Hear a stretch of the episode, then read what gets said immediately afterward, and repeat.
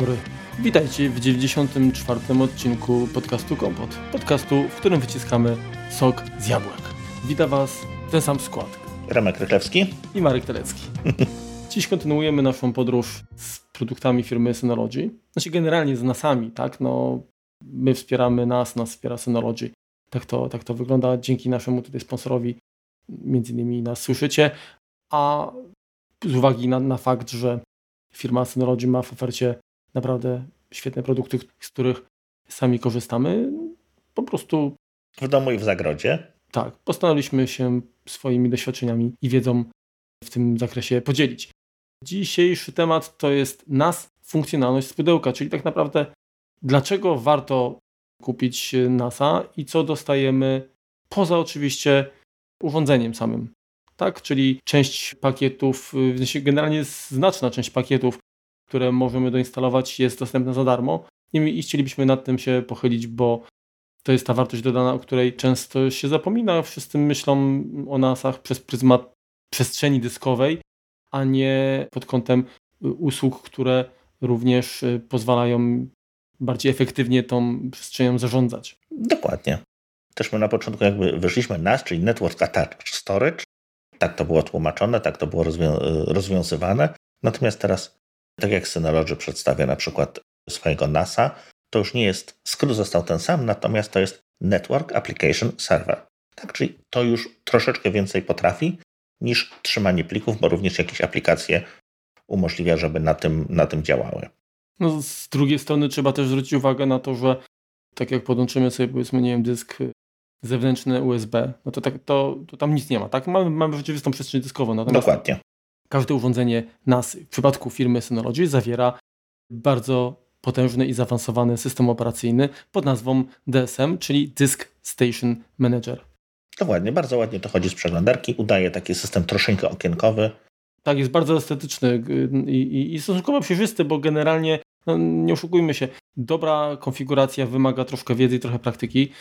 Chociażby ta mnogość opcji, tak, która jest dostępna dla użytkownika, może na początku przerażać, więc jeżeli ten interfejs nie zniechęca na starcie, no to jest duży plus i w tym wypadku Dokładnie. no, należą się brawa Synology za to, że gdzieś nie trywializuje, tak? nie, nie powoduje, że ten system wyglądałby jakoś infantylnie, bądź ograniczałby dostęp do opcji, natomiast aż się chce, krótko mówiąc, kombinować tak? w, tym, w tym systemie. Dokładnie.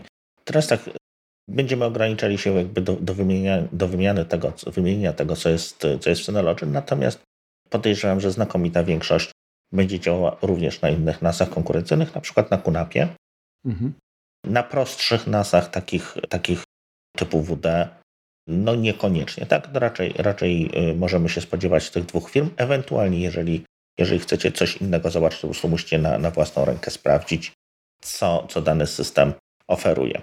Nie będziemy tutaj wnikać w szczegóły typu czy zainstalować X4 czy BTF, BTR, BTRFS, jak, jak stworzyć użytkowników, jakie grupy i tak dalej, i tak bo to jest jakby kwestia wtórna. Chcemy się skupić na takim widoku z 5000 metrów nad poziomem morza, na to, co, co można, czy, czy do czego można, może się po prostu to urządzenie przydać. Znaczy, no tak, oczywiście tutaj, tak jak Remek wspomniał, nie będziemy zagłębiać się, czy prowadzić wręcz za rączkę krok po kroku, co należy zrobić, żeby daną funkcję uruchomić. Natomiast na pewno zdajecie sobie sprawę z tego, że w, w takim systemie, gdzie ma dostęp do danych mieć y, wielu użytkowników, no oczywistym jest to, że musimy stworzyć konta użytkowników, Jasne. nadać im przywileje, stworzyć foldery współdzielone, y, określić właśnie uprawnienia również do aplikacji, bo każdy pakiet, każda aplikacja, którą zainstalujemy, ona może być, ona nie jest z klucza dostępna dla wszystkich y, użytkowników. Dokładnie. Także te wszystkie operacje należy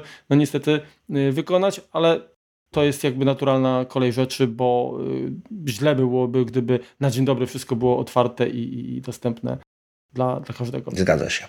To, co jeszcze jest szczególne, to powiedzmy, większość tych funkcjonalności możemy gdzieś tam wykupić w abonamencie, tak? Czy to będzie Google, czy to będzie Microsoft, czy to będzie ktoś inny, tak? No bo mamy te, te usługi chmurowe, które są całkiem niezłe, tak naprawdę. Natomiast większość tych usług wiąże się z abonamentem. to, o czym tu będziemy wspominać, w znakomitej większości, a właściwie tylko z jednym wyjątkiem, gdzie jest po prostu potrzebny zakup dodatkowych licencji ewentualnie, jest bez żadnych dodatkowych opłat, szczególnie abonamentowych.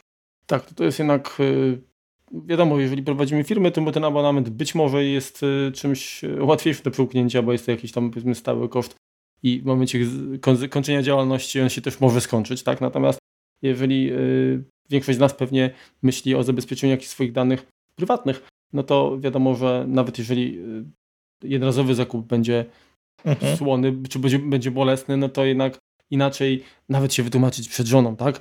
Z jednego takiego zakupu niż z, ze stałego kosztu, który co miesiąc gdzieś tam drenuje budżet. No dobrze.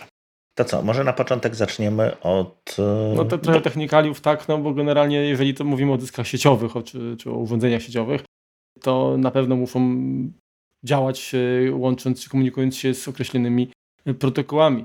Mhm. Tutaj Remek jest specem w tej dziedzinie, więc... Od akronimów, tak? No będziemy tak. zobaczyli, jak się, jak się będę przejęzyczał. E, no więc tak, y, jak przystało, mimo wszystko jest to dalej dysk sieciowy, tak? Działają na tym standardowe protokoły udostępniania plików z systemów operacyjnych, czyli to jest SMB dla Microsoftu i teraz również dla Apple.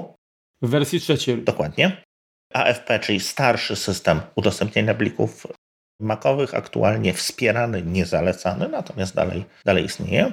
I NFS. Pull Filing Protocol. Dokładnie. NFS, czyli taki system Unixowy, gdzie możemy podpiąć udział y, na jakimś Linuxie czy, czy Unixie, czy oczywiście również na Macu to, to będzie działało, natomiast no, mamy trzy takie te podstawowe metody, które są wszędzie dostępne jako po prostu podłączanie lokalnych zasobów. Możemy również y, zainstalować serwer FTP, FTTPS, czyli szyfrowany, albo SFTP. No jest tam jakby różnica, nie będziemy wnikać w szczegóły, gdzie ten TLS siedzi. Natomiast no, wszystkie, wszystkie FTP możemy, możemy sobie stworzyć. Możemy dodatkowo stworzyć TFTP, czyli taki trivial, najprostszy FTP, gdzie, gdzie nie ma właściwie logowania, co się czasem przydaje, yy, jakieś urządzenia sieciowe yy, typu telefony, IP czy coś takiego po prostu wstaje z takiego, z takiego serwera. Rzadko stosowane, natomiast jest i, i to całkiem fajnie. Ja tak się, jeżeli mogę się wtrącić, to wspomniałeś na początku o wspieranych protokołach, czyli Samba, AFP, NFS. Mhm.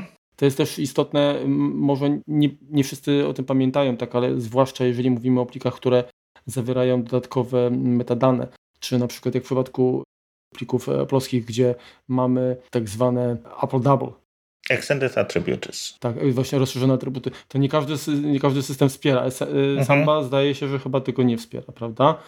Dlatego tam się nam pojawiają później właśnie na przykład, jeżeli kupujemy pliki z Maca, nam się pojawią pliki duszki też, tak? Mm, ukryte, no, no, no i tak i tak tam Natomiast są. w przypadku y, AFP, tak, tak, no ale właśnie to jest to, że w przypadku powiedzmy AFP tego... No sobie z tym zarządza sam, powiedzmy. Właśnie, no. tego, tego nie, nie widzimy.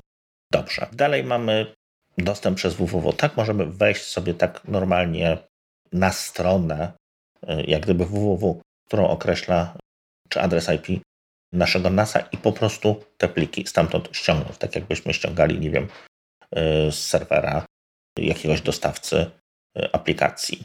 Mamy również dostęp, tak również uploadować możemy w tą stronę, to również, to również będzie działało.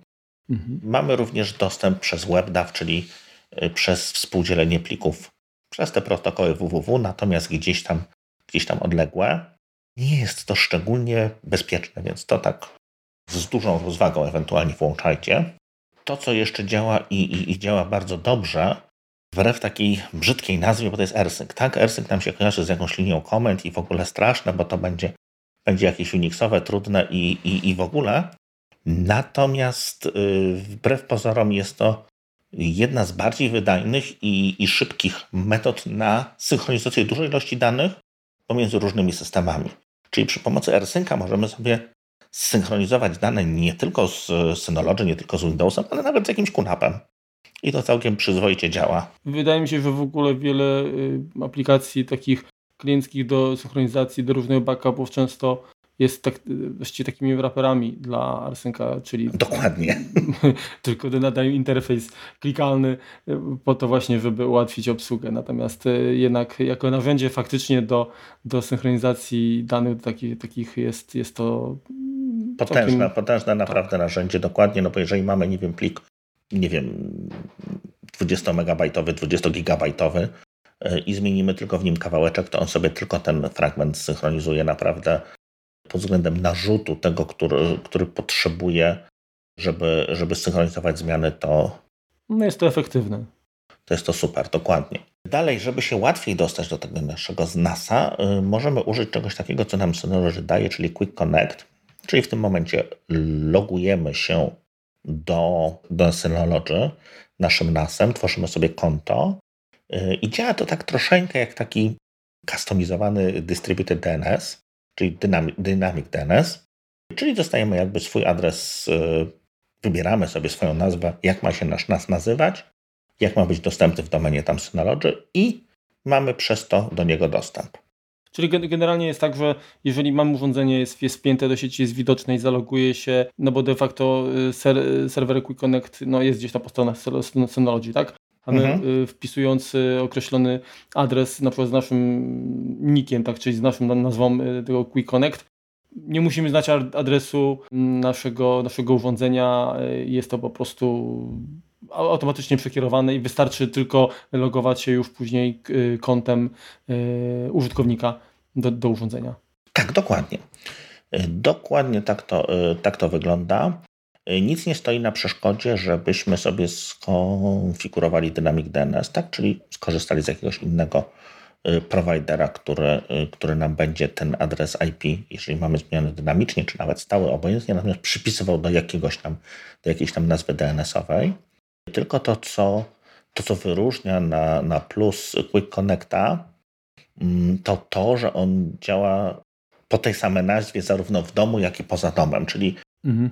Mówiąc tak bardziej językiem informatycznym, jest Split Horizon DNS zaimplementowany, czyli inaczej się jakby ten DNS zachowuje lokalnie, a inaczej, inaczej gdzieś na zewnątrz. Tak? No jest innymi troszeczkę mechanizmami robione, natomiast chodzi o to, że nie musimy pamiętać, że, że w domu łączymy się po IP, albo on jakiejś tam nazwie typu, nie wiem, mm, mój synology nazywa się na przykład Cake, a gdzieś na zewnątrz już muszę się tam jakoś inaczej do tego łączyć. Nie jest to po prostu jedna nazwa.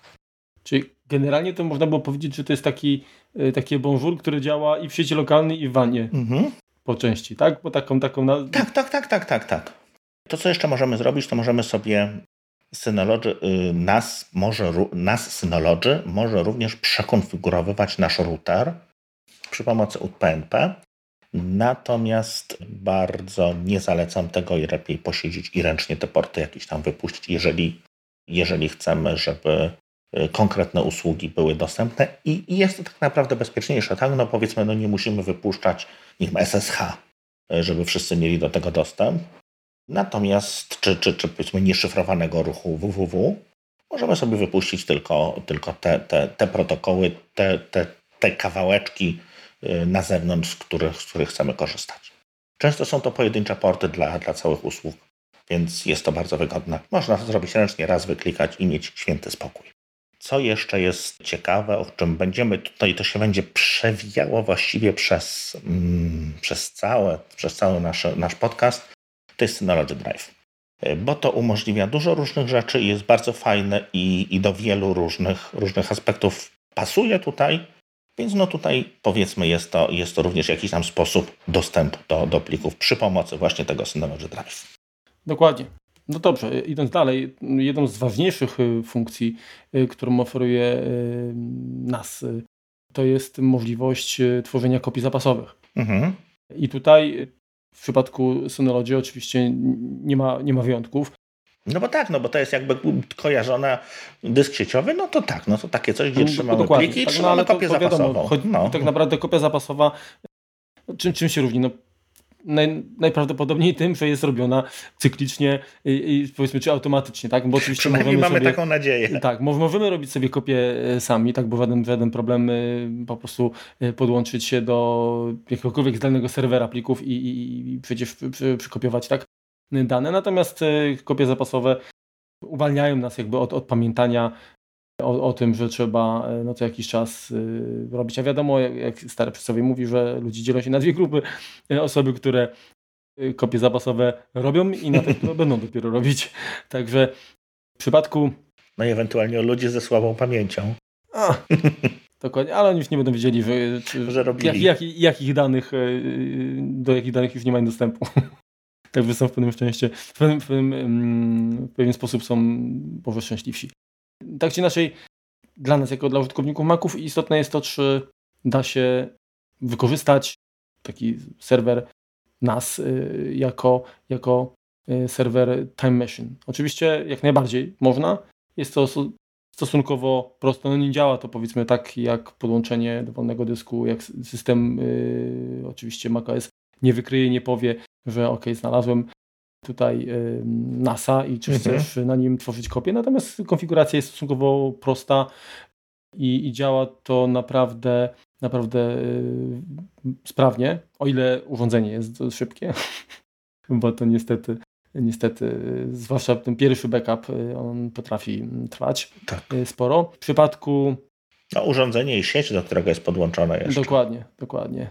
W przypadku Windowsa zdaje się, że generalnie jakby mm, od Windowsa 7 w górę, tak, no do dziesiątki i na pewno plus tam jakieś wersje serwerowe. Starsze chyba Windowsy już nie są wspierane z tego, co mi się wydaje. Natomiast y, można Siódemka też już wypadła ze wsparcia właściwie. Tak naprawdę jest tylko dziesiątka aktywnie wspierana. Mhm. No w każdym razie jest możliwość zrobienia kopii zapasowej po prostu po zamontowaniu dysku, mhm. tak, y, jako działu sieciowego i, i, i systemowym narzędziem.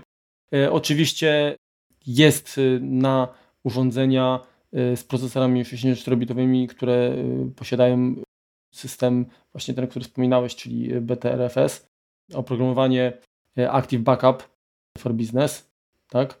E, tak. I ono nie jest dostępne niestety na, na platformy macOS, tylko, tylko są końcówki klienckie na, na Windowsa. Mhm. Także to też y, działa. Znaczy, generalnie wydaje mi się, że praktycznie każda dowolna aplikacja third party, która wspiera dyski sieciowe, jest w stanie y, skorzystać z y, NASA. Mhm. Generalnie, jak wejdziemy w pakiety, to zarówno oprogramowanie takich firm jak, jak Acronis, TrueImage na przykład, albo RQR, czy Elephant Drive, Glacier Backup, GoodSync, Hyper Backup, stosunkowo znany, myślę, mhm. Y, no to to wszystko jest dostępne, tak? Czyli, czyli no, nawet coś takiego jak y, iDrive, SyncThing, Petraspace. Nic mi to nie mówi. Natomiast generalnie, y, jeżeli, jeżeli korzystacie z aplikacji, przypuszczam, że nawet dałoby się tutaj okiełznać aplikacje typu Carbon Copy Cloner. Jak najbardziej. Także, także nawet jeżeli mówię, nie znajdziecie pakietów do ściągnięcia ze strony Synology, to nic to jakby nie jest to na pewno przeszkoda, która mogłaby uniemożliwić wykorzystanie NASA jako, jako y, właśnie pamięć masową do kopii zapasowych. Kolejna sprawa to wykorzystanie y, tego urządzenia jako prywatnej chmury. Mm, aplikacje typu Cloud Station Server, Cloud Station ShareSync czy CloudSync, y, mhm. one pozwalają na dostęp no już poza y, naszą siecią lokalną, y, praktycznie też z dowolnego urządzenia. Ja korzystam z tego sporadycznie z aplikacji, która się nazywa DS Cloud, mhm. taki klient i można ustawić synchronizację, czy, czy powiedzmy transmisję dwukierunkową, bądź tylko pobieranie, bądź tylko upload. Naprawdę jest to wygodne rozwiązanie. Ty ja ci się tylko wtrącę. Tak. I tutaj nie jestem do końca pewien, bo, bo tego nie, nie, nie mam jak w tym momencie sprawdzić, natomiast część z tych aplikacji, czyli na przykład z tego, co kojarzę z y, Cloud Station Server, y, nie jest zgodny z Synology Drive, tak? Czyli albo instalujemy jedno, albo drugie na naszym serwerze. Tylko taka tak, różnica. Synology Drive jest chyba nowszym rozwiązaniem tak, tak, tak, tak, tak. i wybiera, że tak powiem, Cloud Station serwer. Także no, jeżeli macie starego NASA, to, to pewnie jeszcze będzie właśnie ta aplikacja. Mhm. Natomiast y, w nowszych już, już Synology Czy intelowych, tak? Bo to jest jeszcze kwestia tego, mhm. że nie. My się raczej skupiamy tutaj i tak naprawdę polecamy. Pod wieloma względami. te NASy właśnie z procesorami Intela, tak? Nie Tak. jesteśmy, powiedzmy, fanami Intela jako firmy, szczególnie, chociaż no, pff, posiadamy procesory właściwie we wszystkich komputerach tej, y, tej właśnie firmy jeszcze. Natomiast y, jako bogactwo oprogramowania, które jest dostępne właściwie na wszystkich NASach, tak? nieważne, nieważne jakiego producenta, to te Intelowe mogą No i kwestia więcej. wydajności również, no jakby nie patrzeć. Mhm. Tak. No właśnie, czyli, czyli generalnie y, co tu jeszcze, jeszcze dodać? No kopie zapasowe zrobimy zarówno z, z Maca, jak i z PC-ta, z Linuxa, To właśnie, wiesz co, to ja Ci jeszcze troszeczkę przerwę. tak? Jeszcze raz, jeżeli chodzi o, o kopie PC-towe, to bardzo fajny jest ten Active Backup for Business, czyli ABB, bo on y, umożliwia kilka rzeczy, które no nie są powiedzmy trywialne, jeśli chodzi o, o sam backup i, i dość przydatne. Mhm.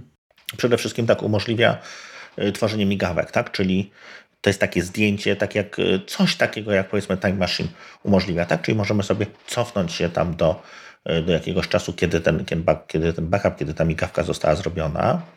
Tak jak, tak jak mówiłeś, wspiera y, Windows, część tam serwerowych 2008-2016, w wersjach zwykłych IR2, y, Windowsy 7.10, jak również, i to też jest dość ważne, VMware vSphere, vSphere, ESXi oraz Hyper-V. Y, Czyli możemy sobie jakieś, jeżeli mamy jakąś wirtualizację na serwerach gdzieś tam postawioną, to możemy sobie również kopię zapasową z tego robić.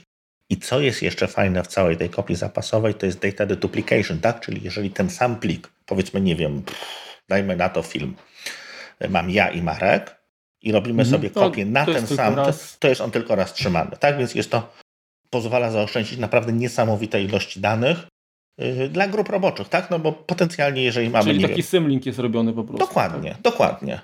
Czyli poniekąd działa to mm, chyba troszkę nawet jak, jak APFS, tak? Yy, Wiesz co, tylko APFS to zrobi tylko w momencie, kiedy kopiujesz plik. Mhm. Jeżeli, Okej, jeżeli ściągniesz ten sam plik z internetu, który już masz, to będziesz miał go dwa razy. no tak. Aha, no jeszcze tutaj chyba warto dodać właśnie, że jeżeli, jeżeli yy, ale to jest też powiem połączone z synchronizacją dokumentów, tak, że jeżeli oczywiście mamy do dyspozycji wystarczającą ilość przestrzeni, to możemy również jakby określić, czy pliki mają być zachowywane w różnych wersjach, tak, czyli to, Mhm. czy również ma występować wersjonowanie, a jeżeli tak, to y, czy ma być to odbywać się w sposób taki też jakby inteligentny. Tak mi się wydaje, że tam jakiś jest priorytet. To kolejna sprawa, której też, też warto pamiętać, to y, mimo to, że, że za chwilkę będziemy o tym opowiadali, że na Synology możemy odwzorować wiele y, takich aplikacji, które mamy na przykład w Google, tak? typu y, Office Google'owy, to również y, są fajne całkiem aplikacje do backupu dla Office 365 i googlowskiego G Suite'a.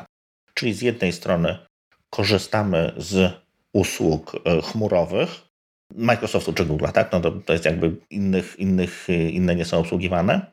Natomiast kopie tych dokumentów, czy kopie tego, co, co trzymamy w tej chmurze, mamy również u siebie. Jest to daje nam jakby dodatkowe jakby bezpieczeństwo.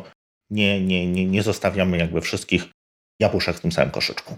Mhm. Kolejna sprawa to, jeżeli mówimy o tej synchronizacji tak jeszcze, to, mm, to wcześniej w którymś odcinku wspominałeś y, o możliwości y, właśnie robienia takiego jakby lokalnego repozytorium lustra właśnie.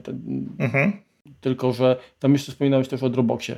No bo tak, może, możemy, sobie, możemy sobie jak gdyby podpiąć Mhm. inne usługi chmurowe. Bo to, przepraszam, to, bo to załatwia Synology Drive aplikacja, Nie, tak? nie. Nie. To załatwia aplikacja Synology Cloud Sync. Czyli Synology Cloud Sync jest jak gdyby y, na serwerze Synology klientem innych usług chmurowych, czy usług udostępniania plików. No tak, no właśnie. To w tą stronę działa. Natomiast jeżeli chcielibyśmy Mhm, mhm. w drugą stronę, czyli na przykład robi nam się backup na, na naszego NASA, natomiast chcielibyśmy się jeszcze dodatkowo zabezpieczyć i ten backup gdzieś wysłać dalej, tak? Mamy kopię i kopia kopii, dodatkowo gdzieś tam na przykład, nie wiem, do AWS-u, czy, czy jakiś inny serwer rsynkowy, czy inny serwer Synology, czy no generalnie cokolwiek, bo dużo różnych jest możliwości, to jest Hyper Backup, który umożliwia nam przenoszenie backupu gdzieś dalej. Czy jakby taką drugą synchronizację. Czyli, czyli jeszcze tak podsumowując, korzystając z CloudSync mogę zrobić taką sytuację, że przez to, że, że na moim nasie mhm. będzie jakby lokalna wersja OneDrive'a, Google'a bądź, bądź albo i Dropboxa, tak? Al, tak? Mhm. To znaczy może być wszystkie trzech naraz, to nie ma tutaj tak, ograniczeń. Jasne, jasne. Mhm. I w tym momencie, jeżeli ja y, synchronizuję mhm. y, jak, jakieś dane ze swojego komputera i one już trafią na NASA, ten tak. komputer wypinam, a w tym momencie NAS dalej się synchronizuje Dokładnie z tak. tymi chmurami, mhm. a ja już mogę być oczywiście w innym miejscu. Dokładnie tak. Przy czym też domyślnie ktoś, jeżeli za, ja się zaloguję na Twoje konto i wszystkie te dokumenty Ci wykasuję, to one również tam się wykasują. No tak. No oczywiście będą w kopiach tam zapasowych i tak dalej, natomiast, czy, czy, czy w poprzednich wersjach, natomiast też rozgraniczmy troszeczkę i też nie traktujcie synchronizacji jako kopii, bo ta synchronizacja działa w dwie strony i może również y, nam jakiś plik uszkodzić, czy my możemy sobie ten plik uszkodzić i zorientujemy się, że jest uszkodzony w momencie, kiedy nie będziemy już mieli do tej, dostępu do tej wersji pierwotnej, bo nie wiem, minął miesiąc i, i ona nam się nadpisała.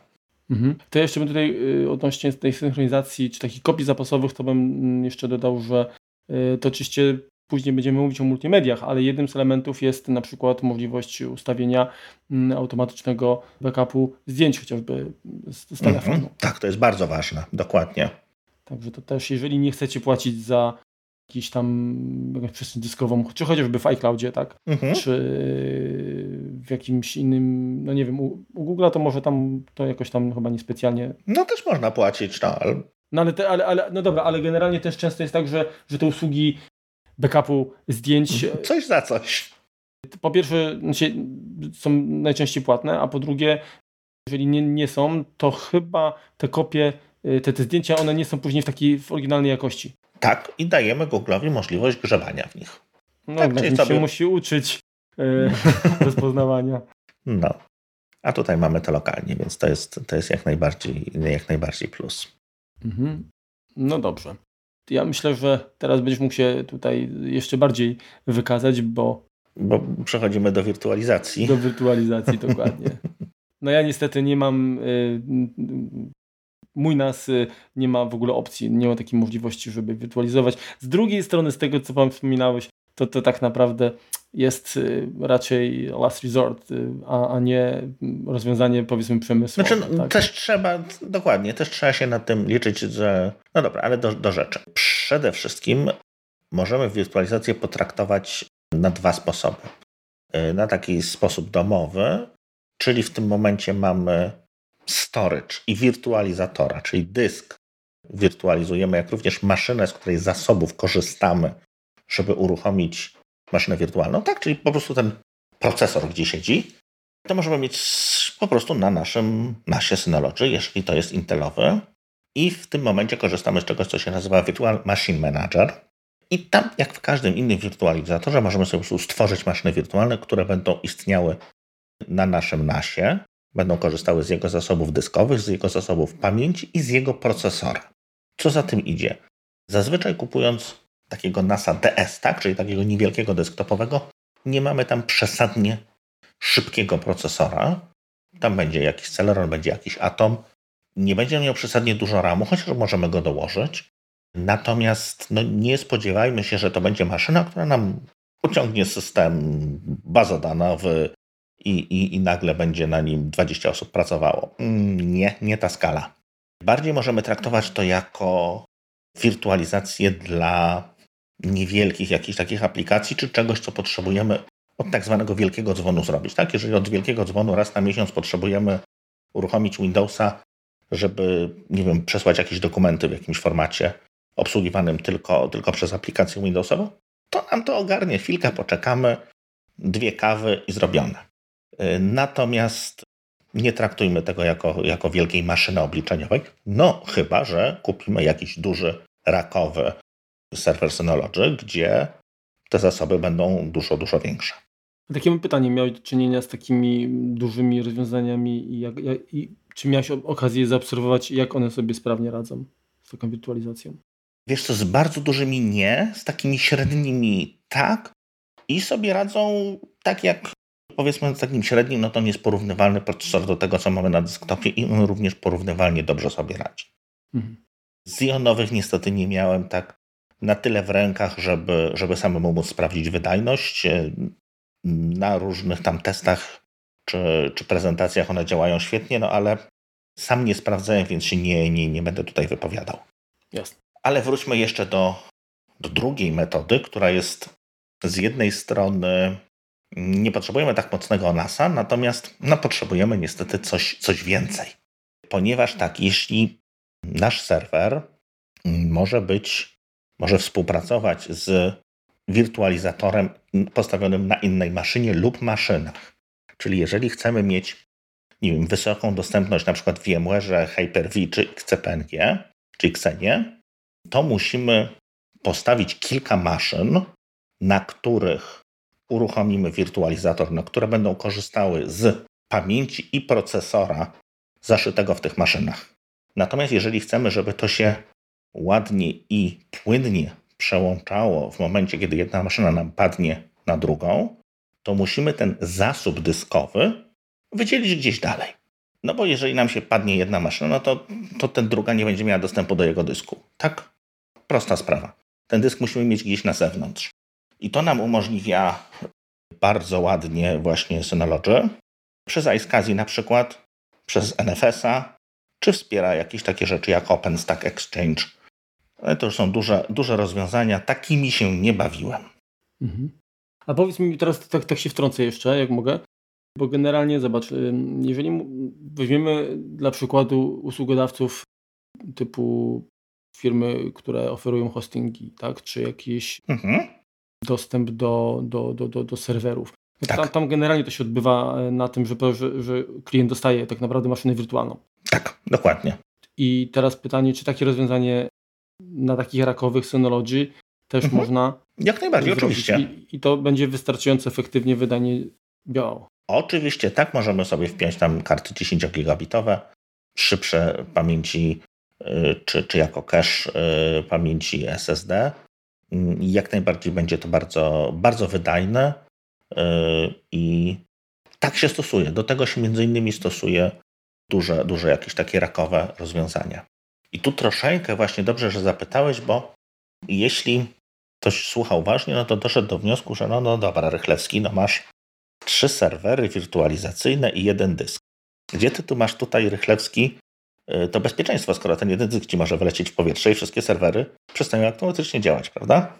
No. No. No więc jest na to odpowiedź. Nie jest ona niestety tania, ale możemy mieć coś, co się nazywa UC3200. Y, to jest taki NAS, Active Active, czyli tak naprawdę w środku mamy dwa NASy, dwa procesory, dwoje pamięci, natomiast jeden zasób dyskowy. I one w tym momencie działają dwa aktywnie i w momencie padu jednego przejmuje robotę drugi. Oczywiście są dwa zasilacze i tak dalej, i tak dalej. To jest taka najprostsza jakby, znaczy najprostsza, najbardziej kuloodporna, no bo tam przełączenie właściwie nie trwa, no bo uruchamia nam się druga maszyna momentalnie. Tam jest z rzędu, rzędu pojedynczych sekund, żeby, żeby przejąć, jedna przejęła dru, y, rolę drugiej. Jest takie troszkę tańsze rozwiązanie SA3200D, jak Danduta. Mhm. I to jest rozwiązanie Active Passive, czyli też mamy dwa, jak gdyby zwielokrotnione dwa interfejsy, dwa procesory, dwa interfejsy sieciowe i tak dalej, i tak dalej. Natomiast. Dużo aktywny jest jeden na dzień dobry. Dokładnie, a drugi się przełącza. tam trzeba będzie zaczekać, zanim to się. No, widzisz, jak, jak ty wiesz, nim ja chcę powiedzieć. No. active Passive, jak tam był dual active, no to logiczne. No. I teraz pewnie, jak się domyślisz, jest jeszcze trzecia możliwość, taka, która już zahacza o nasz budżet, czyli możemy sobie wziąć e, DS 720, DS 718, czyli takie już tak naprawdę nie wiem, czy to pójdzie na 220. Chyba powinno, ale nie, nie sprawdzałem, nie będziemy tutaj siali fermentu. Oficjalnie 718 w górę. Mhm. Czyli co to, co to robi? Na, kupujemy sobie dwa nasy, dwu, czterodyskowe, w zależności jak tam, natomiast takie troszeczkę wyższe już, tak? żeby miały dwa interfejsy sieciowe. Taki jest, taki jest wymóg. I na nich instalujemy to samo, tak? One serwują nam te same pliki, czyli one spinamy je razem jednym kabelkiem, żeby one się synchronizowały, a drugim kabelkiem gadają z światem zewnętrznym. Czyli w ten, w ten sposób możemy sobie stosunkowo niedrogo zrobić takie high availability, a wysoką dostępność tak. dla, dla naszych danych. No tak, ale z drugiej strony to już jest taki budżet, myślę, chyba, którym wykraczamy poza mm, większość zastosowań naszych słuchaczy. Natomiast o firmie jak najbardziej, tak. Mhm. Znaczy wiesz, no to ostatnie to już jest takie, powiedzmy, jakby ktoś bardzo chciał, to może, może sobie w domu postawić. Nie jest to, nie jest to tam szczególnie no, drogie. Nas kosztuje że... poniżej 2000, więc to już za 4000 możemy mieć. No plus dyski jeszcze i tak dalej, no to tam ci trochę wyjdzie. No ale z drugiej strony, jeżeli wydajemy na komputery kwoty rzędu 10-12 i więcej tysięcy, no to pewnie taka inwestycja jest też do, do przełknięcia, przynajmniej dla osób, które stać. Dokładnie. Co jeszcze możemy powiedzieć? Dla klasycznych maszyn wirtualnych możemy przez Virtual Machine Manager Pro y, dokupić sobie y, licencję taką, gdzie możemy mieć więcej tych nodów, czyli na większej ilości y, maszyn wirtualizować, czyli nie tylko dwóch, tylko na przykład ich tam mieć 15 i jakiś load balancing bardziej zaawansowany tworzyć. I coś jeszcze na koniec powinniśmy powiedzieć, ach, osobno możemy sobie high availability zrobić. No teraz wypowiedziałem, super. E, muszę, nie muszę się skupiać na tym, to wtedy mi wychodzi. Mail server high availability, e, czyli stawiamy po prostu dwa razy serwer pocztowy i, i one już się swoimi mechanizmami dogadują, więc to jest jakby taka jakby specjalna, specjalna opcja e, dostępna dla, dla serwera pocztowego. To teraz wiesz co, jak powiedziałeś, jak wspomniałeś ten serwer pocztowy, to pierwsze to, to, to zastanawiam się, jak y, oprogramowanie Synology radzi sobie na przykład z filtrowaniem spamu? Nie najgorzej. Wiesz co, powiedzmy na poziom, wiesz co, to też zależy od tego, nie, wiesz, tak, tak, tak pytam, bo generalnie wydaje mi się, że, mm, że połowa maili, które ja dostaję, to jest spam, tak? Więc jakby dziś y, ilość tego, tego, tego szajsu, który krąży y, gdzieś tam mm, w sieci, mhm. z którym mm, oprogramowanie no, jak, jakoś musi sobie i, i radzi sobie niestety raczej gorzej niż lepiej, no ale musi to, to, to przerabiać. I teraz e, właśnie pytanie, jak, jak to programowanie Synology tutaj działa, bo ja nie mam doświadczenia. Pytanie. Działa na poziomie Microsoftowego Office 365, czyli Outlooka. Mhm. Czyli nieco gorzej niż Google Drive, e, Google Gmail. O. Bo kiedyś, rozma jak rozmawialiśmy już, już o NASach i między innymi też wspomnieliśmy o tym, że warto, że, znaczy, że jest możliwość oczywiście posiadania wszystkich danych u siebie i również posiadania serwera pocztowego, mhm. ale de facto odradzaliśmy z uwagi na, na bezpieczeństwo i, i, i, no i stosunkowo no, trochę zachodu jednak jest, tak, żeby, żeby to, to chyba chodziło i nie przysparzało kłopotów. Tak, no ale o tym za chwilkę jeszcze, jeszcze będę, będę coś mówił i w sumie dalej będę odradzał, bo, bo przechodzimy powoli na... Ale wiesz co, to najpierw jeszcze jeden taki lifehack do zastosowania. Wielu z nas to ostatnio zacząłem testować na sobie i to dobrze, powiem, no potem się będę tłumaczył. Spam to jest jedna, natomiast dużo maili dostajemy takich, które nas średnio dotyczą i właśnie dostajemy je, bo dostajemy, tak? Tracimy, tracimy na nie czas tylko żeby odczyty, odczytywać. Więc postanowiłem od jakiegoś czasu nie czytać żadnych maili, które się zaczynają od słów Szanowni Państwo. No tak. Bo to znaczy, że to nie jest do mnie i dalej nie czytam. To taki lifehack. Dość drastyczny, ale... No to można sobie filtr taki już założyć, tak? Regułkę. Jeżeli konkretne wyrażenie się pojawi, no to tak. z automatu do kosza. No, muszę przetestować. Czyli nie piszcie do Marka, szanowni państwo, tak? Ani do mnie to już na pewno. My król. Dobrze. No dobra. Y, produktywność i praca grupowa to jest temat krowa. Właściwie, żeby go potraktować y, pełnie, no to podejrzewam, że, że dwa kompoty by nam zajęło. Y, natomiast tak tutaj nieco po łebkach polecimy. Przede wszystkim dużo różnych funkcji, która jest w Google Suite e, dostępne, jest powielone lepiej lub gorzej, najczęściej całkiem dobrze, na Synology. Więc to co, to, co nam daje to, czyli możemy, jeżeli mamy, chcielibyśmy albo nie płacić Google'owi, albo chcielibyśmy mieć to wszystko u siebie, możemy z tego jak najbardziej skorzystać i, i, i ma to dość dużą funkcjonalność. No ale co tam mamy? Przede wszystkim Synology Office, czyli nie jest to tak zastępstwo Microsoft Office'a, no bo to jednak nie ta klasa aplikacji, bardziej, bardziej zastępuje Google'a, natomiast jak najbardziej zawiera arkusze, dokumenty, slajdy, czyli odpowiedniki PowerPointa, Worda. To, to, to, to zaraz się Ciebie spytam, jak jest ze zgodnością z wymianą dokumentów. Import, eksport z Office'a, Open Documents i PDF-a. Tak, tak, ale bardziej mi chodzi na przykład na zgodność na poziomie, y, nie wiem, funkcji, formuł w arkuszu. Excelem się nie bawiłem. Nie powiem Ci, jest to bliźniacze do Google'a. Mhm. Tak naprawdę, jeżeli chodzi o funkcjonalność. No bo, bo wspomniałeś, że, żeby za Google nie płacić. Z drugiej strony, skoro mamy możliwość synchronizacji konta y, Google, tak, mhm. z, nasz, z, naszą, z naszym nasem. Tak. Dostęp do dokumentów Google w zasadzie jest darmowy przecież, tak? No to, to, to, to nie musimy płacić. Y, na koncie I... prywatnym tak, no jeżeli chcielibyśmy uruchomić sobie jakąś pracę grupową w firmie, czy nawet w naszym, w naszym kompocie, no to korzystamy już z współdzielenia biznesowego.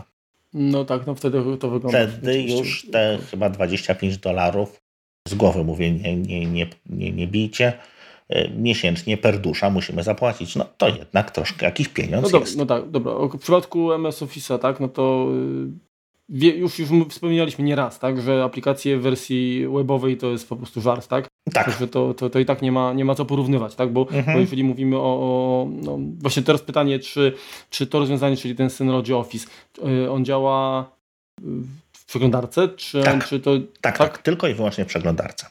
Okej. Okay.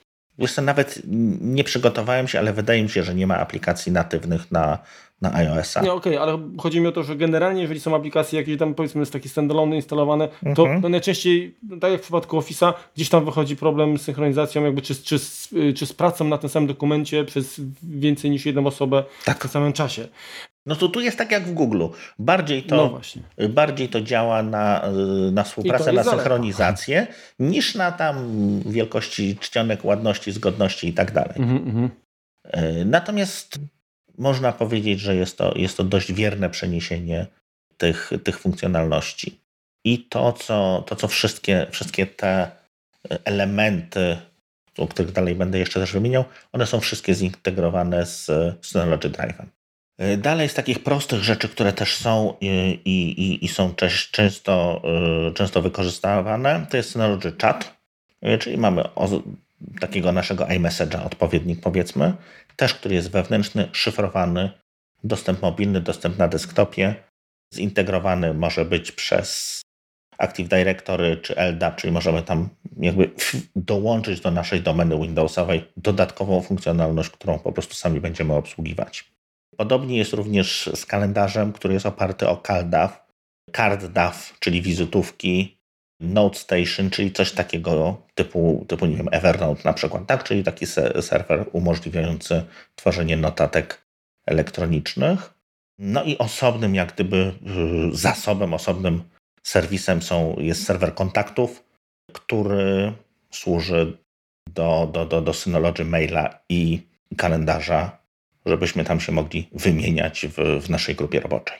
No widzisz, to, to w sumie ja nawet nie wiedziałem, że akurat y, tutaj Synology również oferuje takie rozwiązania. W sensie domyślałem się, że, że jakiś tam powiedzmy kalendarz, tak. Dość będzie, komplementarne ale... to jest, tak jak spojrzymy na to, to no jest... Właśnie ten Office na przykład, czy coś, no to chętnie, chętnie, czyli teraz tylko pytanie, czy co jest wymagane, żeby, żeby takie y, dostęp do takiego Synology Office'a mieć? Czy trzeba mieć, y, zakupić NASA konkretnego, który jakby automatycznie taką licencję na...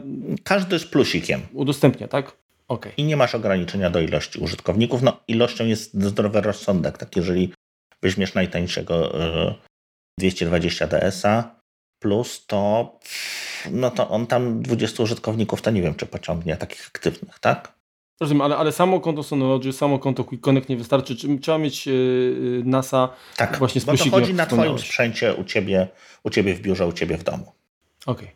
Quick Connect daje Ci tylko taki odpowiednik DNS-a Jasne, jasne. Że, tra że trafiasz, do, trafiasz jak gdyby... Chodziło mi bardziej o autoryzację. Myślałem, że, że część tej funkcjonalności jakby jest na, leży na serwerach y, Synology. A, a, a, a. Nie, nie, nie. To chodzi wszystko u Ciebie. Że jeżeli Ci padnie łącze internetowe, no to nie masz dostępu do, do swoich zasobów. Podobnie jest y, z serwerem pocztowym i z serwerem pocztowym jest taka różnica, że tam w, z tego co kojarzę, to w pudełku z NAS-em mamy licencję dla pięciu użytkowników, a jak potrzebujemy ich więcej, to musimy sobie dokupić i nie jest to przesadnie tanie. Natomiast możemy to później te licencje migrować na, na inne NASy, tak? Czyli one nie są przypisane do naszego sprzętu, tylko, tylko one są, idą powiedzmy z nami, tak? Jeżeli przerośniemy NASA, czy, czy stwierdzimy, że kupimy sobie, kupujemy sobie nowego, bo skończyły nam się dyski, czy, czy, czy nie wiem, cokolwiek tam temu się stało, czy stracił gwarancję, czy cokolwiek, to, to możemy sobie te, te licencje przemigrować. Co można powiedzieć o Mail Server Plus? Bardzo też podobny do, właściwie tak troszeczkę po środku siedzi pomiędzy Exchange'em a usługami Google'a, tak jakbym, jeśli chodzi o funkcjonalność, mógł, mógł wymienić. Działa zarówno przez przeglądarkę, działa ze standardowymi protokołami pod normalnymi programami pocztowymi. Są dedykowane aplikacje mobilne do obsługi. Co więcej? To ci zadam pytanie, mhm. bo generalnie ograniczeniem większości jakby kont pocztowych jest wielkość załącznika i Apple zrobiło fajną rzecz, mianowicie mail drop, tak? Czyli mhm. jeżeli mamy załącznik większy, no to on de facto ląduje pewnie gdzieś tam w, innym, w innych sektorach, nie, nie, nie na, na serwerach e, pocztowych typowo, tylko tak, na tak, tak, tak, właśnie serwerach z plikami. I pytanie, czy tutaj to oprogramowanie pocztowe Synology również jest w stanie sobie poradzić z, z taką sytuacją? Jak najbardziej. Czyli załączamy jakiś duży plik mhm. i, i wtedy co dalej? Ląduje na Synology Drive i dostajesz link do Synology Drive. Tak samo jest to bardzo, bardzo podobne, właściwie analogiczne jak, jak w iCloudzie. Y, więc to odciąża nam troszeczkę serwer pocztowy. Mhm. Y, możemy się na niego zmigrować automatycznie z Google, Microsoftu, Yahoo czy, czy jakichś tam innych serwerów y, standardowych.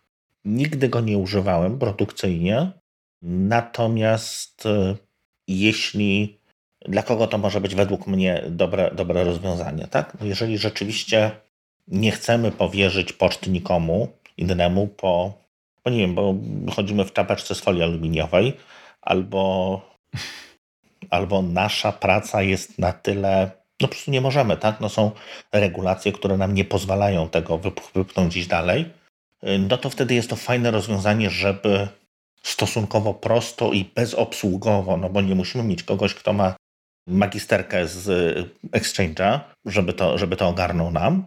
Po prostu możemy sobie to postawić w dwa weekendy, powiedzmy, w domu czy firmie i, i z tego korzystać w jakiejś niewielkiej grupie roboczej. Dlaczego mówię niewielkiej? No bo te licencje jednak troszkę kosztują, no jeżeli chcielibyśmy tam użyć kilkuset użytkowników, no to to już będzie, będzie drogie. No dobrze.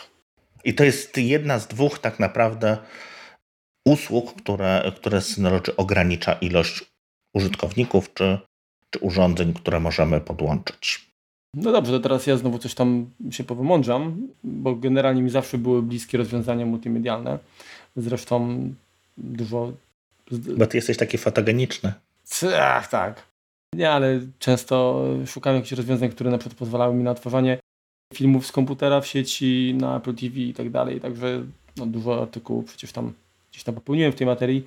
Fakt jest taki, że oczywiście w dobie streamingu to już jakby nie jest takie istotne dla mnie. Natomiast e, i tak uważam, że fajnie, że taki NAS, który mamy do dyspozycji, jeżeli wrócimy na nie różne pliki multimedialne, to da się z niego jakoś tam skorzystać. Oczywiście nie jest to, e, nie jest, nie jest różowo, dlatego że tak naprawdę no, pliki multimedialne możemy podzielić no, powiedzmy z grubsza na, na trzy grupy, tak? Są to zdjęcia, mhm. jest to muzyka i, i, są to filmy.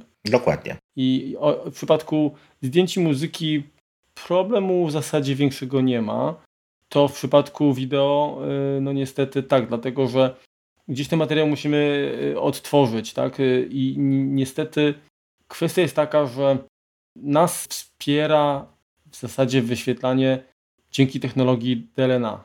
Czyli jeżeli mamy odbiornik, nie wiem, smart telewizor, który wspiera DLNA, no to teoretycznie powinno wszystko zadziałać. Natomiast często jest tak, że ta technologia jest zaimplementowana po macoszemu i często jest tak, że podłączymy powiedzmy film na pendrive sobie bezpośrednio do telewizora i telewizor ten plik odtworzy, natomiast po sieci, już korzystając z Delena, już to nie zadziała, dlatego że jakieś tam kodeki akurat w tej implementacji nie zostały wsparte. W związku z czym. E, tak na pewno, na pewno sprawdziłeś, że tak jest? Tak. Okej. Okay. Niestety to nie, to, to jakby Myślałem, że jak jest kodek, to jest, tak? Że, że nie ma sytuacji takiej, że, że po sieci nie chce. Nie, no, no, no właśnie to, to jest to. Sam, sam sprawdziłem, że podłączyłem dysk bezpośrednio po USB y, do telewizora i poszło, natomiast y, z, już powiedzmy bezprzewodowo, tak? Mhm. Y, znaczy, może to wynikało też jakby z tego względu, że ja nie mam swojego telewizora, tylko mam podłączone Apple TV, tak? Mhm. I, i, i, I w ten sposób, ale też próbowałem to odtworzyć za pomocą aplikacji wspierających Delena na, mhm. na iPhone'ie na przykład i, i to niestety nie, nie zawsze działało. Czyli generalnie rozwiązaniem, które y, powiedzmy y, większość takich problemów usuwa jest transkodowanie. Tylko, że transkodowanie niestety nie działa na wszystkich modelach, na wszystkich NASach. Czyli tutaj trzeba, decydując się na zakup, tak jak wspomniałeś wcześniej, e, te pluski, tak? czyli, czyli te mhm. modele z plusem najbardziej tutaj się sprawdzają, bądź Ale modele, nie tylko, które... część, część jak gdyby armowych ma również sprzętowe dekodowanie. Tak, tak. Zresztą... I czasami potrafi działać lepiej, ale to już tam... W każdym razie y, Synology dzieli y, takie urządzenie na dwie grupy, a dodatkowo jeszcze pierwsza grupa jest podzielona na dwa typy. Tak? I, i, y, i często jest tak, że wspierane są... można na przykład transkodowanie wideo do rozdzielczości Full HD, albo mhm. na przykład tylko do 720p, bądź wspierane są na przykład urządzenia typu właśnie Apple TV czy, czy Chromecast, bądź nie. Mhm. Także no niestety tutaj trzeba doczytać. To zróżnicowanie jest, jest, jest, jest dosyć spore, tak, także w, w sytuacji, kiedy chcemy zdecydować się na to, żeby jednak znaczącą rolę ten nas odgrywał w naszym obcowaniu z multimediami, mhm. no niestety trzeba y, najpierw zapoznać się z taką tabelką powiedzmy i zobaczyć, czy ten model, na który się czailiśmy, do której grupy należy. Ma ptaszka.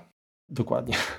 Także jak już wybierzemy, to generalnie, jeżeli chodzi o pakiety dostępne na, na nas Synology, to, to jest tego całkiem sporo, tak? Bo jest, jest, są jakby rozwiązania typowo stworzone przez Synology, jak, takie jak e, do, do muzyki Audio Station, mhm.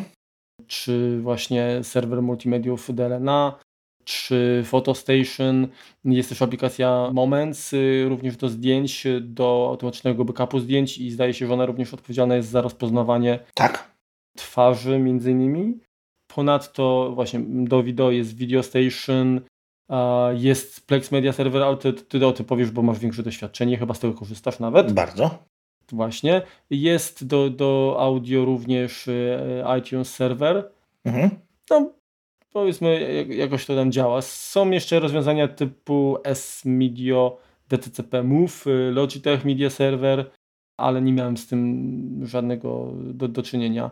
E, Minim Server czy DVB Linux Server i Dixie Media Server. Taki, takie rozwiązania tutaj. Mhm. E, o, I jest coś takiego jak TV Mosaic od, od e, TVB Logic. Powiem szczerze, że nie miałem szans, bo niestety ten, ten mój NAS wspiera Video Station, wspiera e, Audio Station i serwer multimediów. Mhm. Co więcej, jak, jak, jeżeli chodzi o audio, to, to fajnie to działa, bo na przykład uruchamiając wtedy aplikację DS Audio, na iPhone'ie. Mhm. Mogę dostać się do zasobów właśnie do fonoteki na nasie i otworzyć albo na bezpośrednio na, na telefonie, albo jeżeli mamy jakieś inne urządzenie w sieci AirPlay bądź wspierające DLNA, możemy przekierować. I w tym momencie jakby ta aplikacja jest tylko, tylko i wyłącznie pilotem i działa to naprawdę sympatycznie. Natomiast jeżeli chodzi o Video Station, to, to, to mm, tutaj też takie dziwne zachowanie, ale mówię, to może wynikać z tego, z mojego sprzętu. Przypuszczam, że nowsze, nowsze nas już sobie jakoś lepiej z tym radzą, że jak uruchamiam e, film z poziomu Video Station, to oczywiście on nie chce pójść, natomiast pojawia się opcja otwórz za pomocą, tak? Mhm. I, i, I w tym momencie przenosi mnie do aplikacji DS File, i ona już sobie radzi. Mhm. z odtwarzaniem filmu radzi bez problemu. Aczkolwiek problemem jest przykład, no ale to mówię w przypadku akurat mojego urządzenia, rozpoznawanie napisów. Przynajmniej sprawdzają to na napisach z zastrzeżeniem te, tekstę i, i nie, nie, zosta- nie były rozpoznawane. Prawdopodobnie tylko jakiś konkretny. Znaczy SRT z tego co kojarzę działało. Format yy, właśnie, także być może nie, nie wszystkie są wspierane, czyli trzeba byłoby yy, skorzystać yy, z konwertera y, napisów mhm. albo po prostu dociągnąć. Właściwe, jasne. To teraz tak, y, czym się, tak jak powiedziałeś, to Video Station wyróżnia od DLNA, to jest to, że właśnie potrafi transkodować i dzięki temu możemy dostosowywać strumień wideo, czy strumień danych, które, które przesyłamy na nasze urządzenie, zarówno do możliwości urządzenia, jak i do możliwości połączenia. Czyli możemy sobie transkodować w locie na przykład film, który mamy u siebie na nasie, jak sobie jedziemy autobusem i, i oglądamy go na iPhone'ie. To jak najbardziej będzie działało przez jakieś tam 4G czy, czy inne takie. Chwilkę musimy oczywiście poczekać, żeby to się tam troszeczkę podbuforowało, natomiast później właściwie działa nawet w momencie jakichś tam zaników sieci, to, to jest to na tyle, na tyle dobrze zbuforowane, że chodzi. No o ile rzeczywiście mamy ten taki zapasik mocy w, w, w, w, naszym nasie. To Video Station również jako aplikacja, ona troszkę kopiuje moim zdaniem zachowanie Plexa. Chodzi mi o to, tak, że jeżeli, tak, tak, jeżeli tak, wybierzesz plik jakiś, to pojawia się na przykład okładka, jakaś informacja o filmie i tak dalej. Także, także troszkę takie, powiedzmy ten interfejs no ma, ma, ma cieszyć też, zachęcać się do jakby korzystania, tak, do odtwarzania. Tak, ma to wiele funkcjonalności Plexa. No Plex ma jeszcze do, dodatkowe, ale co za tym idzie, Plex również ma trochę większy apetyt na procesor. Plex nam nie będzie tak ładnie i tak szybko konwertował, niestety, multimediów, jak wewnętrzne, doszyte na miarę rozwiązanie od, od Synology. Czyli Plex nam da więcej różnych możliwości, natomiast generalnie musimy mieć troszeczkę mocniejszego NASA, bo, bo są przypadki, że nie wiem, z 4K sobie Video Station radzi na danym nasie, a Plex już nie. Nawet jeżeli mówimy tutaj o, o najnowszych modelach, więc tutaj coś za coś. With power comes great responsibility. No to with power comes y, price. Znaczy myślę, że ciekawym rozwiązaniem, jeżeli chodzi o muzykę, na pewno jest to wspomniany iTunes Server, tak? Czyli jeżeli y, mamy bibliotekę i chcemy ją udostępniać klientem iTunes tak, w sieci lokalnej y, czy na, na przeglądarce, to, to, to jest też fajne rozwiązanie. Znaczy to jest o, o tyle jeżeli, ważne, jeżeli ktoś z Was przez lata dorobił się biblioteki iTunes, tak, z jakimś, e, jakimś materiałem, tak, bo jednak jakby też, też chodzi o sposób zarządzania taką, taką fonoteką. Mhm. Dobrze. I teraz jak jesteśmy już w temacie wideo, to to wideo możemy również nagrywać na naszym Synology, czyli jest całkiem przyzwoitym serwerem umożliwiającym nam obsługa kamer IP.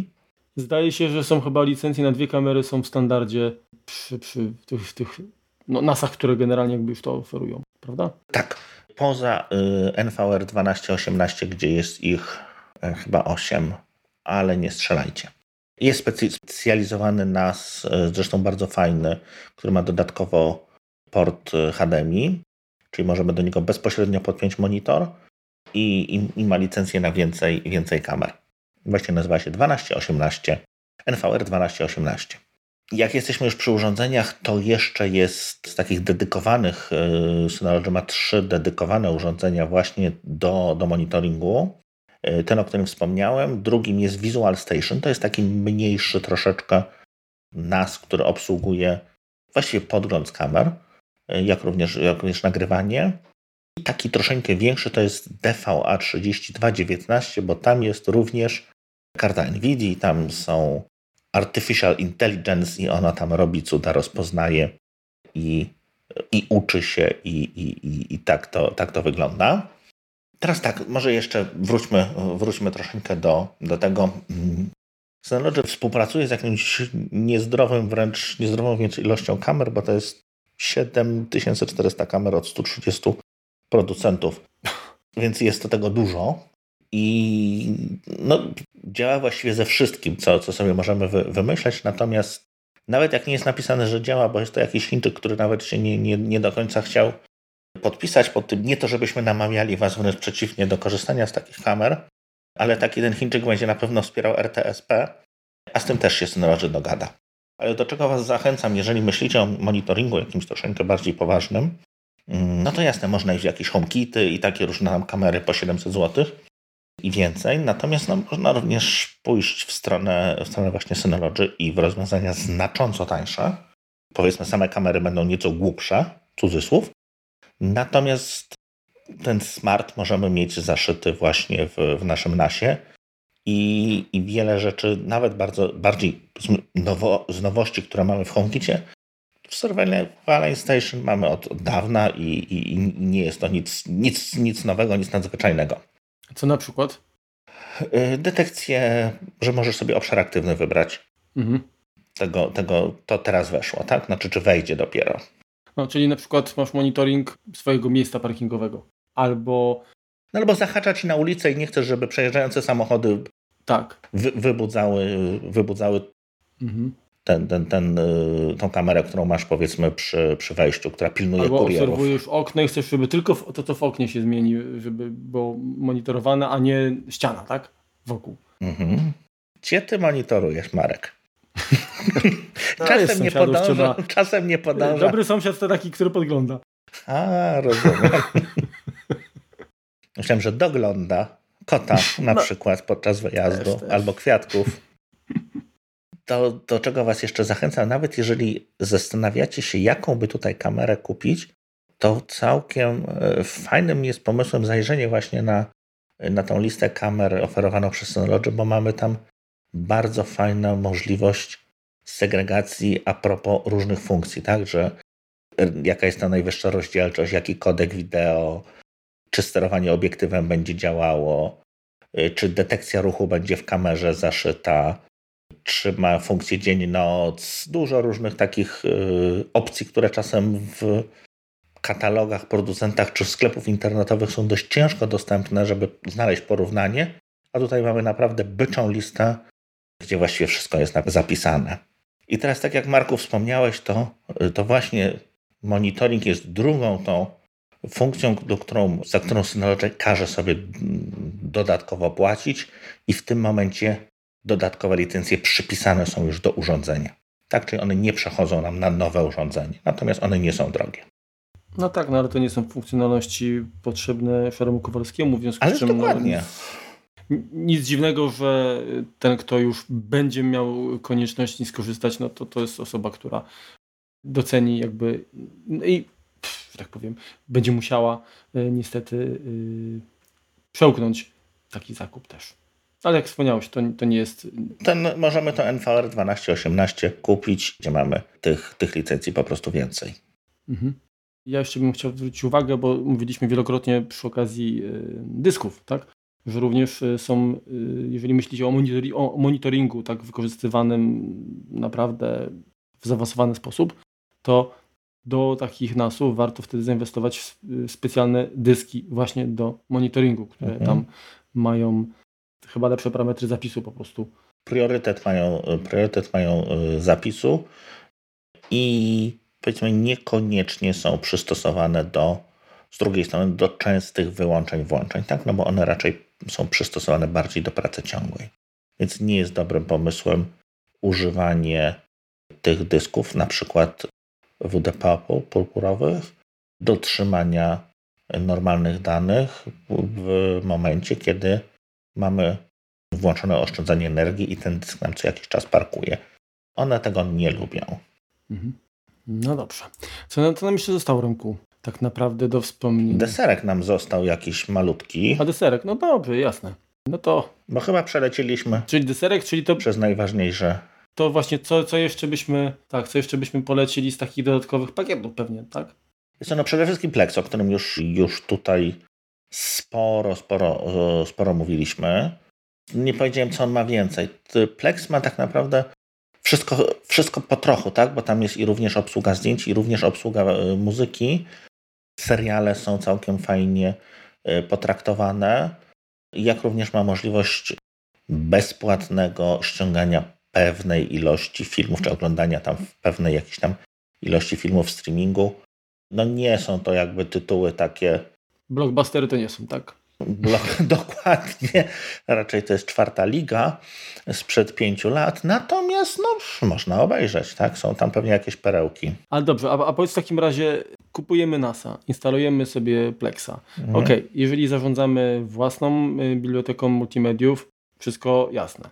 Natomiast pytanie, czy w tym wypadku ten Plex Pass, czy, czy, czy powiedzmy to konto premium, mhm. Y, co możemy zyskać y, dodatkowo w połączeniu tutaj jakby z tym? Co daje nam Plex Pass? Przede wszystkim Plex Pass możemy zakupić na trzy sposoby. Będę podawał cenę w dolarach, bo, bo tak mi jest wygodniej. 5 dolców kosztuje to miesięcznie, rocznie 40 dolców lub licencja Lifetime 120 dolarów. Czyli ta Lifetime, jak łatwo się domyślić, po prostu działa zawsze. Co umożliwia FlexPack? To wiesz co, to może tak najpierw yy, podzielmy sobie, co jest dostępne w, w wersji darmowej, tak, żebyśmy mieli wsparcie dla 4K, czyli nie tylko 1080p, jak również 4K. Czyli 4K w FlexPassie? Nie, zawsze. To będzie zawsze, na razie zawsze. wszystko okay, zawsze. Dobra, dobra, dobra, Odtwarzanie właściwie wielu formatów, tak? Bo tam i MKV chodzi, i M4V, yy, jakieś AVI, FUI, mowy, właściwie wszystko, co się da odtworzyć, to on, to on właściwie odtwarza. Można streamować na urządzenia z iOS-em, z, iPad, z Androidem, z iPadem, iPad OS-em również, też, też w obu wersjach. Możemy sobie tam przesyłać do Chromecasta, tworzyć kolekcje, ustawiać e, jakieś tagi, ustawiać ulubione. Ten Media Optimizer działa, czyli możemy dostosować media do, do, naszych, do, naszych, do naszej przepustowości. E, wspiera wielu użytkowników, zarówno jedna, jak i druga wersja. Organizację biblioteki, e, zdjęć, muzyki, i, i plików wideo, takich powiedzmy wideo prywatnego, tak? Nie, nie jakichś tam filmów. Tworzenie playlist, Plex News, no to taki trochę kwiatek do kożucha. Zapewnia bezpieczność, bezpieczeństwo i prywatność, no bo to jest tam szyfrowane, jeśli chodzi o logowanie. logowanie. Jest ten recommendation engine, coś takiego, z czego słynie Netflix, czyli jakby poleca media, które nam również mogłyby przypaść do gustu. Mm, możemy używać na naszym telefonie remote control, czyli po prostu z, telefonu robimy sobie y, pilot. pilota. Współdzielenie pomiędzy znajomymi swoich bibliotek. Virtual reality. O, to nawet nie wiedziałem, że jest. No, jak jakieś multimedium ma, które mamy jakiegoś VR-a, to on będzie działał. Nie widziałem, żeby takie coś było.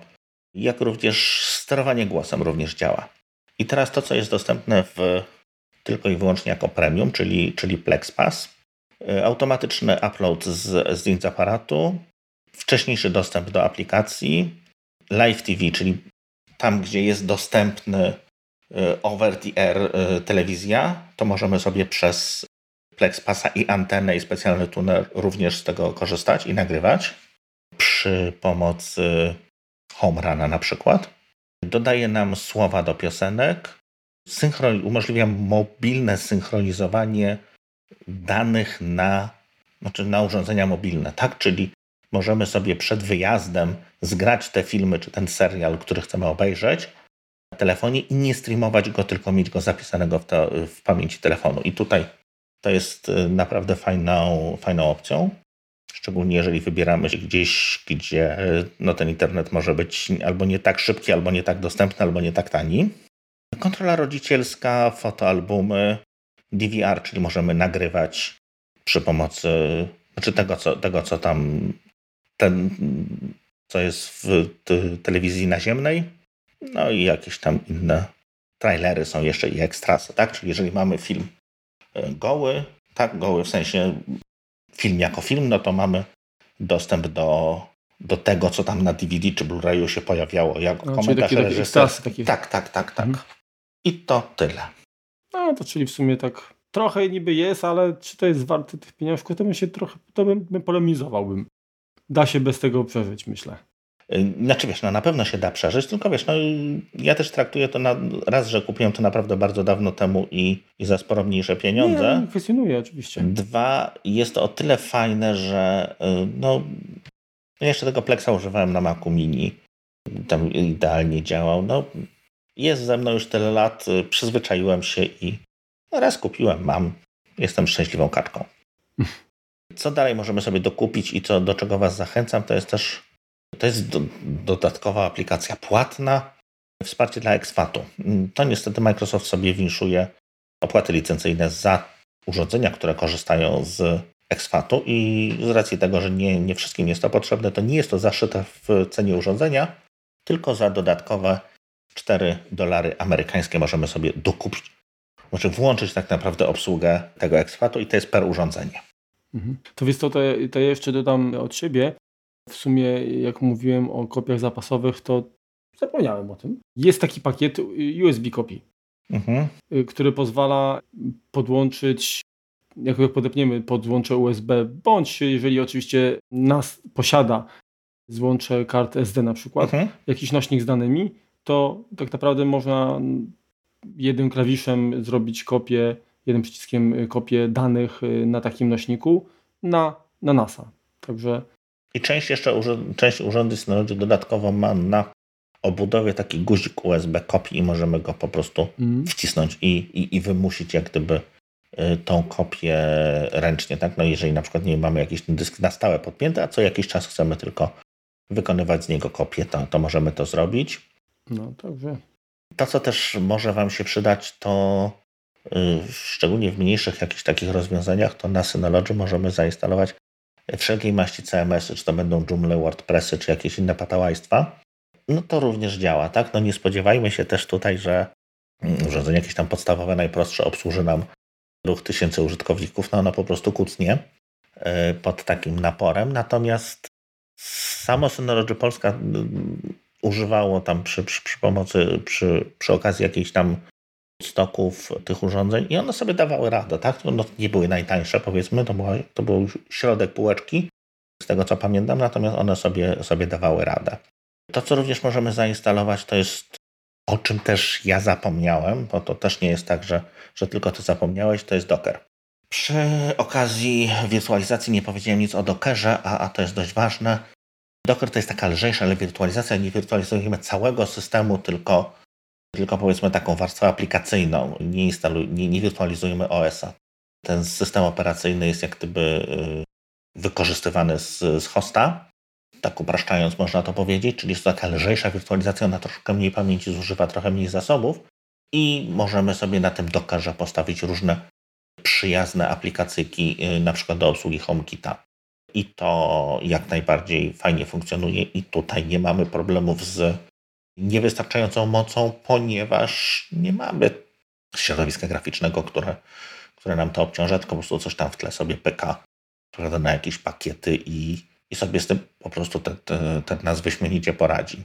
Jednym z takich przykładów właśnie to, co y, możemy zainstalować czy, czy w Dockerze, czy, czy też jako natywna aplikacja, to jest na przykład serwer Discoursa, Discoursa gdzie, gdzie możemy sobie takiego naszego nie, dyskurs to jest nie Discord, to jest takie forum internetowe, które sobie możemy postawić czy wewnętrznie, czy, czy, czy, czy zewnętrznie. No i to powiedzmy tyle z takich przykładów, które, które mi się nasuwają. No jest tego mnóstwo, możecie sobie wyszukać na stronie y, Synology o, o aplikacjach, o rozwiązaniach, sprawdzić dokładnie, co, co, was, co Was interesuje. Oczywiście w poprzednich odcinkach i przy okazji innych rozmów y, Wspomnieliśmy też y, o tym, że na urządzeniach y, właśnie typu NASA Synology, czy QNAP jak najbardziej też, da się zainstalować y, te rozwiązania, które pozwalają na przykład na, na dostęp zdalny, na bezpieczny dostęp zdalny, czyli na przykład VPN serwer. Ale o tym będziemy mówić jeszcze szerzej, pewnie w jakimś odcinku. Być może jakąś konfigurację taką przybliżymy. Także. No bo to jest jednak bliżej routerowi, no możemy coś takiego zlecić, natomiast. Dokładnie. Także to, to nie jest tak, że tutaj pominęliśmy to, bo zapomnieliśmy, tylko celowo dlatego, że razem raz, nie, nie że się troszeczkę, troszkę się już od, y, do, tym, do tego odwoływaliśmy, a dwa, że poznaliśmy skupić się jakby na tych funkcjonalnościach, które są mniej popularne, mniej znane, a, a równie atrakcyjne. Mhm.